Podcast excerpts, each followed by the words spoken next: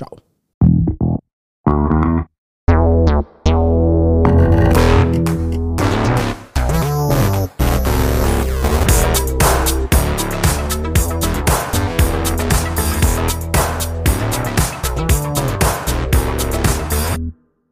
Con il mercato rimasto un pochino fermo, comprensibilmente, anche visto che c'è stato il weekend e questo lunedì non è stato propriamente di ripartenza, la puntata di Gong di oggi si focalizzerà su due videogiochi. Uno è stato recentissimamente pubblicato, l'altro invece è disponibile con una demo veramente molto molto molto ricca che mi ha devastato il weekend in senso positivo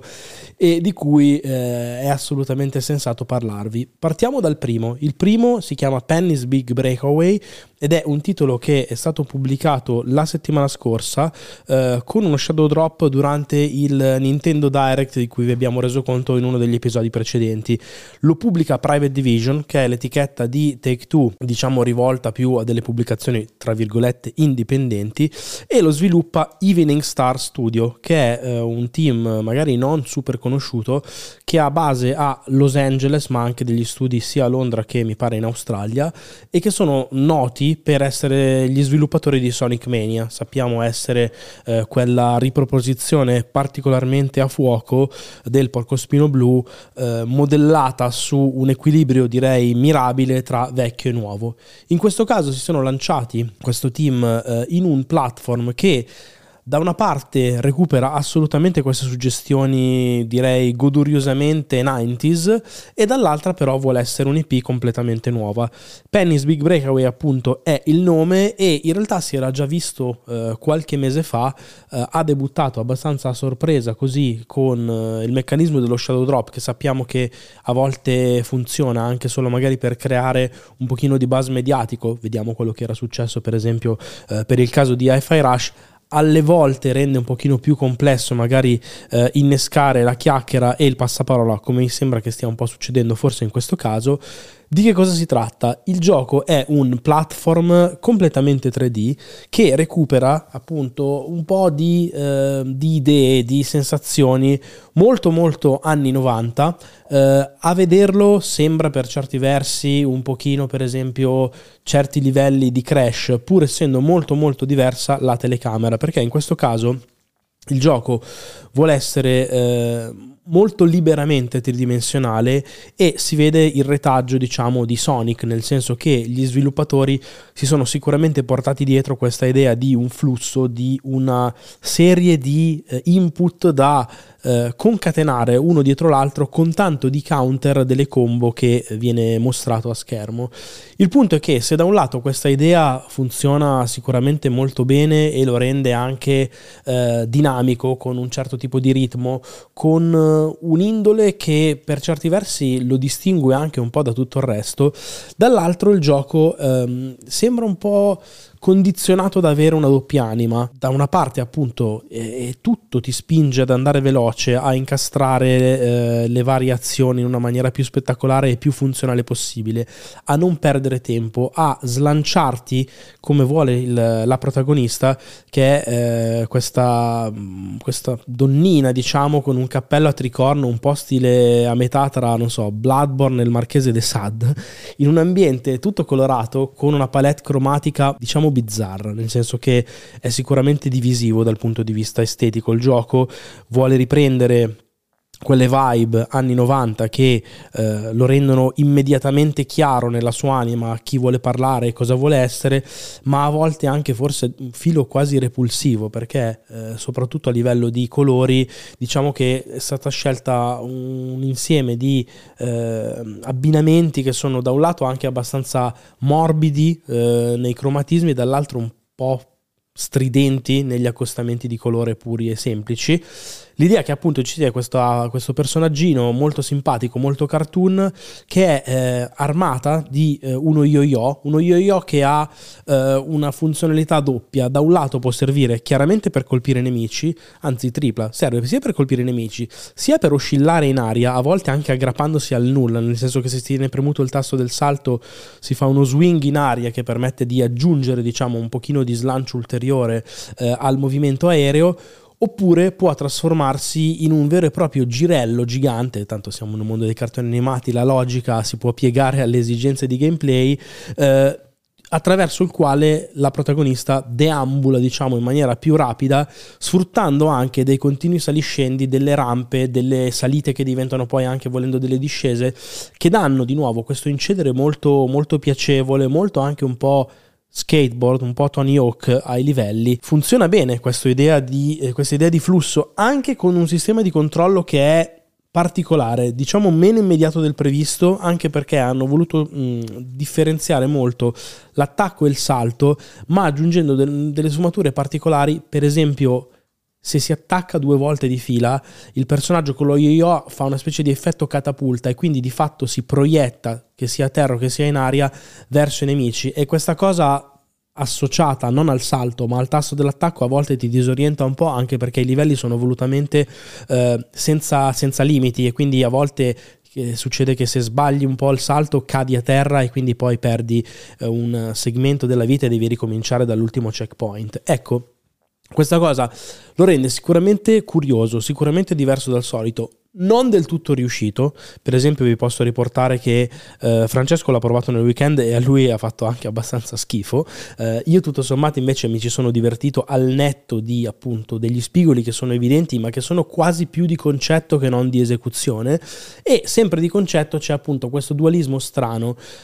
di un gioco che da una parte alla Sonic ti sprona tantissimo ad andare avanti, a essere fluido, a ehm, fare delle cose con stile e dall'altra invece sembra un po' volerti mettere i bastoni tra le ruote perché tra i collezionabili che puoi trovare che sono abbastanza nascosti, ma soprattutto una serie di interazioni, sono di solito tre a livello con dei personaggi che stanno in giro per eh, gli, gli, schemi, ce ne sono molti eh, di, di, di creaturine con cui puoi parlare, ma alcune ti danno dei piccoli task che devi risolvere immediatamente nei, nei, paraggi diciamo di dove avviene questa interazione eh, a livello di dialogo devi per esempio distruggere dei robottini devi recuperare delle bibite gassate devi consegnare una sveglia a uno che è rimasto addormentato cose del genere. Ecco tutte queste interazioni che spingono un pochino a esplorare il level design a cercare magari un passaggio alternativo a fermarsi vanno molto, diciamo, in contrasto con la logica di prima, cioè è un gioco dove da una parte ti fanno correre tantissimo e dall'altra ti dicono però se vuoi fare le cose veramente molto bene devi fermarti, guardarti indietro, prendere una via alternativa che non è eh, ovvia, non è un binario per esempio alternativo, una deviazione sul corso principale, è proprio che magari ti accorgi eh, guardando un po' che eh, sotto un una, per esempio una, mem- una, membrana che ti permette di saltare, eh, un bumper tipo flipper, nascosto c'è un elemento che eh, ti era sfuggito. Ecco, in questo senso lo trovo un pochino strano eh, e forse non al 100% riuscito, c'è anche una curiosa ossessione per i pinguini, che sono dei nemici che eh, in alcuni momenti ti sciamano addosso e nel proseguo del gioco, l'ho visto dal trailer, eh, arrivano tipo delle palle giganti composte di centinaia di pinguini che cercano di fermarti, un po' effetto Katamari Damacy, cioè ha ah, questo gusto eh, per, per, l'eccesso, per l'estremo, che a me fa sorridere, anche perché poi vedi eh, la protagonista Penny che si aggrappa con lo yo-yo a queste rampe che fanno anche un po' stile Jet Set Radio. Le suggestioni sono tante, sono rielaborate in un modo curioso e originale. È un titolo che trovo imperfetto ma con un bel carattere che sicuramente può interessare a chi come me ormai ha qualche anno sulle spalle, credo che sia quasi impossibile che un gioco del genere possa far breccia invece sulle nuove generazioni o su chi non ha subito quella fascinazione lì eh, di un certo tipo di platformer anni 90 la cosa che forse stona più di tutte e che secondo me potrebbe creare potenzialmente dei problemi al progetto è il punto prezzo perché eh, viene venduto a 29,90 euro disponibile su tutte le piattaforme. Ecco, diciamo che in questo senso vuoi un po' per l'estetica, vuoi per la tipologia di gioco, vuoi per il prezzo in sé per sé diventa forse difficile consigliarlo così al momento perché appunto sicuramente hanno scelto di non farlo pagare pochissimo ecco mettiamola così. Forse a 19 sarebbe stata proprio tutta un'altra questione. Eh, una demo magari avrebbe anche forse aiutato a far capire come può funzionare questo, questo gioco comunque particolare. Se vi va secondo me era giusto parlarne perché comunque eh, secondo me il buon videogiocatore non deve solo e soltanto dedicarsi ai capolavori e ai giochi imperdibili, ci sta ogni tanto anche, magari pure spesso, così spaziare tra titoli da, da riscoprire o con qualche idea interessante, e ripeto, anche forse qualche spigolo di troppo, in questo caso secondo me l'invito è tenetelo sotto il vostro radar se siete appassionati al genere, magari aspettate un calo di prezzo, perché comunque potrebbe avere senso dedicargli qualche ora. Qualche ora, anzi più di qualche ora, 7 per la precisione, è il tempo che invece ho mh, dedicato, ho trascorso nel corso del weekend con la demo di un gioco che si chiama Unicorn Overlord. È un gioco in realtà che era stato annunciato diversi mesi fa e che arriverà il prossimo 8 marzo su uh, PlayStation 4, 5, Nintendo Switch e uh, Xbox Serie XS. Non arriva su PC, il che per me è un po' incomprensibile. Uh, la demo è disponibile ovunque, quindi quello che vi sto per dire sappiate che è veramente declinabile in varie piattaforme e non avete scuse per non provarlo. Di cosa si parla? Allora, è il nuovo gioco di Vanillaware, che è il team di George Camitani, sono quelli di Dragon's Crown, di Odin Sphere, di uh, 13 Sentinels, quei maestri dell'illustrazione bidimensionale eh, molto old school, spesso e volentieri si dedicano a un fantasy che è tanto canonico quanto riconoscibile, eh, con 13 Sentinels appunto invece avevano virato sulla fantascienza in questo caso tornano nei loro diciamo, territori d'elezione con un fantasy super tranquillo, super stereotipato, molto molto giapponese. Tra l'altro loro sono un team eh, abbastanza dedito al fanservice, quindi aspettatevi eh, donzelle dalle forme giunoniche, tettone che rimbalzano un po' weeb, mostriciattoli strani e eh, invece personaggi maschili super buff, eh, muscolosissimi è, è, la loro cifra stilistica e tutto questo poi viene mm, messo a schermo con uh, dei colori particolari, delle animazioni che sono assolutamente uniche, un dettaglio negli sfondi invidiabile, il colpo d'occhio davvero uh, è poderoso anche in questo caso. Tutto questo viene messo al servizio di uno strategico decisamente, decisamente particolare. Io che bazzico il genere ma non ne sono un malato, Ve lo dico subito, sono rimasto estasiato e ci sono rimasto sotto come non mi capitava, non esagero, da quando ho provato Baldur's Gate. Sono due giochi diversissimi, ma l'effetto, ne voglio ancora, ne voglio ancora, l'effetto droga che mi ha scatenato nel corso di questo weekend è stato veramente il medesimo della serie che anche mentre non ci stavo giocando comunque ci pensavo. La demo è ricchissima e vi permette eh, davvero di giocare per 7 ore, pensate, e di avere anche dei save, più di uno volendo, perché è talmente ricca e anche piena di bivi che potreste voler eh, provare a vedere diverse scelte narrative. E la demo vi consentirà, essendo l'inizio del gioco, di poi continuare direttamente la vostra partita una volta che il titolo sarà stato pubblicato, lo ripeto, il prossimo 8 marzo. Tra l'altro è disponibile anche un'edizione limitata pazzesca da 130 euro con un artbook, ma con soprattutto un gioco di carte fisico vero eh, da tipo 240 carte, una cosa del genere che si può giocare nella vita reale eh, fino a 4 giocatori. Sto pensandoci perché anche questo è un bel gancio con il mondo dei giochi da tavolo che sapete mi appassionano tantissimo. Ebbene, eh, parliamo però un po' della struttura. Vi dicevo, è uno strategico decisamente particolare. Riprende sicuramente alcuni elementi da Fire Emblem, sia dal punto di vista narrativo con delle scelte, personaggi che si possono arruolare, nemici che diventano amici, nemici che si possono condannare, quindi si uccidono, spariscono, cose varie, sia dal punto di vista proprio della strategia nuda e cruda. Ripesca anche qualcosina da un vecchio gioco per Nintendo 64 che forse in pochi si ricorderanno, che è um, Ogre Battle, soprattutto nell'idea di costruirti la tua unità, perché eh, nel gioco tu vai ad assoldare sia delle pedine che trovi per ragioni narrative, sia dei mercenari veri e propri che puoi sostanzialmente pagare per far eh, arrivare dalla tua parte. Ecco, la cosa interessante è che tu quando scegli un'unità che può essere ovviamente un cavaliere, può essere un chierico, può essere un combattente a bordo di un grifone con loro, i loro pregi e i loro difetti. Questa unità la devi posizionare su una mini scacchiera che è composta da due file di tre eh, quadratini, quindi hai un 3 e un 3.